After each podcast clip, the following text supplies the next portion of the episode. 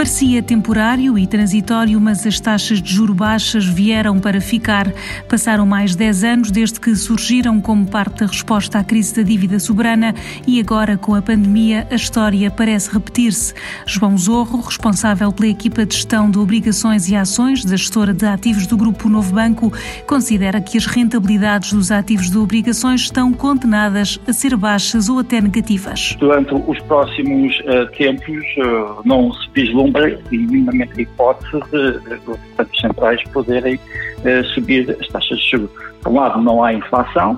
e, portanto, lhes dá espaço para manterem uma política monetária muito mais expansivista do que seria no- normal e desejável uh, e estimulam o emprego, o crescimento económico e também, de alguma maneira, contribuem para a diminuição das assimetrias entre países uh, com diferentes níveis de desenvolvimento económico e de endividamento, como, enfim, serão uh, os países do norte da Europa e os países do sul da Europa. E assim sendo, o que esperar de fundos que investem em ativos de taxas de juros baixas? Os, os fundos de investimento de obrigações têm,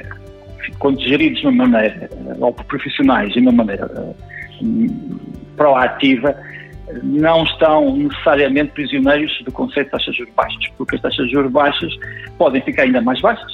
e têm períodos de volatilidade eh, que permitem a um investidor ou profissional, né, que tem a obrigação de tirar partido deste, deste, destes ambientes, poder gerir riscos que derivam de uma seleção de emissões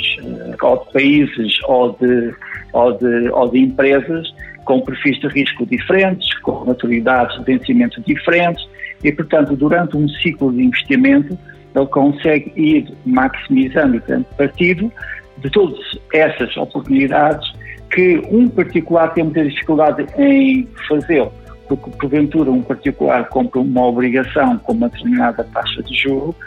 imaginemos um por cento, que a deixa ficar até à maturidade, claramente ter uma rentabilidade eh, mais ou menos eh, próximos deste um por cento. O mesmo um por cento gerido de uma maneira proativa pode significar várias vezes eh, superior a isto, exatamente porque existem momentos eh, de maior aversão a risco, menor aversão a risco, com alterações, quer nos spreads de crédito e de que se